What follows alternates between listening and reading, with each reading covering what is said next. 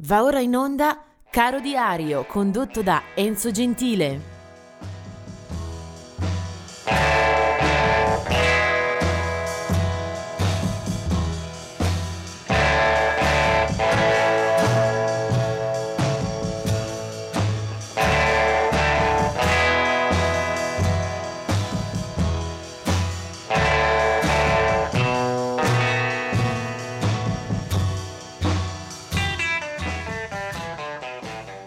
Oggi è il 5 di agosto, una giornata fitta di spunti, vediamo un po' come riesco a destreggiarmi nella scelta del eh, brano da ascoltare, visto che eh, parecchi sarebbero i candidati. Cominciamo eh, dai defunti, eh, nomi veramente eccellenti, del 1962 la morte di Marilyn Monroe, ovviamente nota molto più per eh, le sue apparizioni cinematografiche, per i film, anche per eh, la vita molto centrata sul gossip eh, e comunque un'attrice che aveva al suo attivo anche molte performance canore e discografiche. Marilyn Monroe muore nel 62, come sappiamo in circostanze sospette, mai del tutto ben chiarite.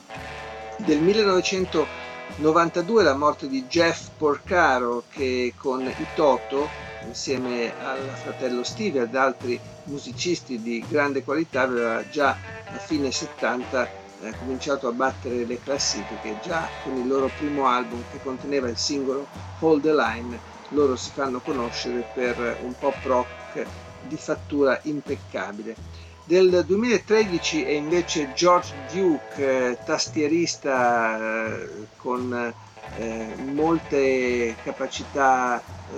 espressive sulla tastiera, ha spaziato dal jazz al rock al funky, è stato anche eh, insieme a gruppi e musicisti eh, di valore assoluto tante le sue incisioni, mi piace ricordare tra le decine di album a cui eh, ha partecipato quel, quelle edizioni con le Mother of Invention insieme a Frank Zappa. Del 1947 è anche Greg Lesky, un uh, musicista sicuramente minore per la sua fama, eh, però partecipa a qualche annata dei Guess Who, lui è del 1947 e avevo avuto anche il eh, tentativo, insomma, eh, il piacere di farmi ascoltare un pezzo American Woman dei Guess Who, eh, però poi passo oltre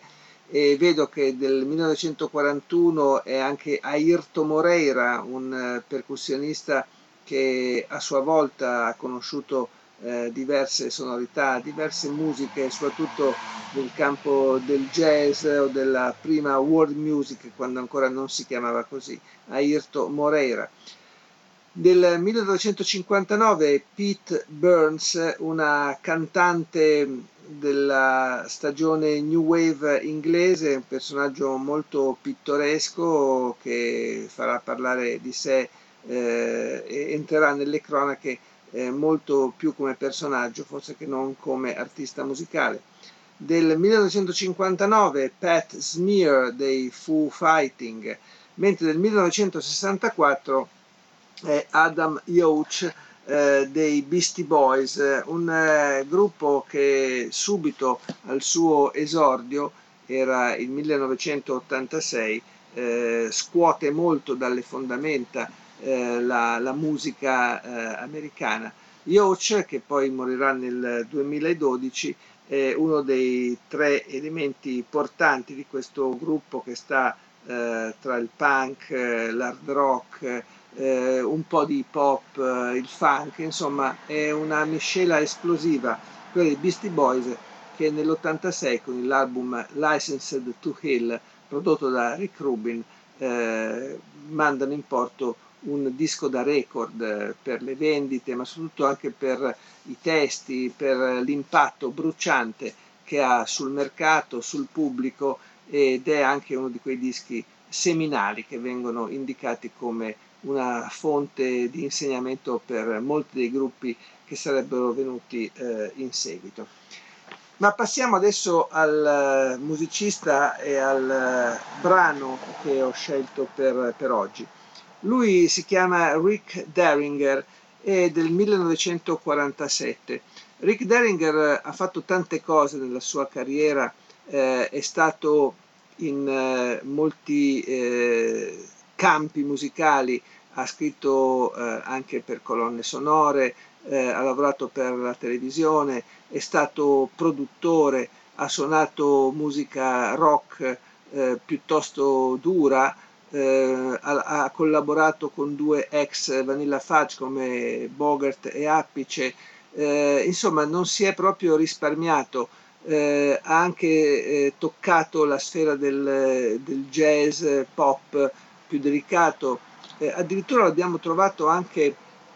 ad un certo punto in eh, produzioni di Christian rock, il rock cristiano che va molto negli Stati Uniti. Insomma, c'è di tutto e di più nella storia di Rick Derringer, ma eh, forse non tutti sanno che il suo inizio è veramente molto molto brillante. Aveva solo 17 anni quando a metà degli anni 60 eh, con la sua band, i McCoys, manda in porto questo brano che diventa un cult eh,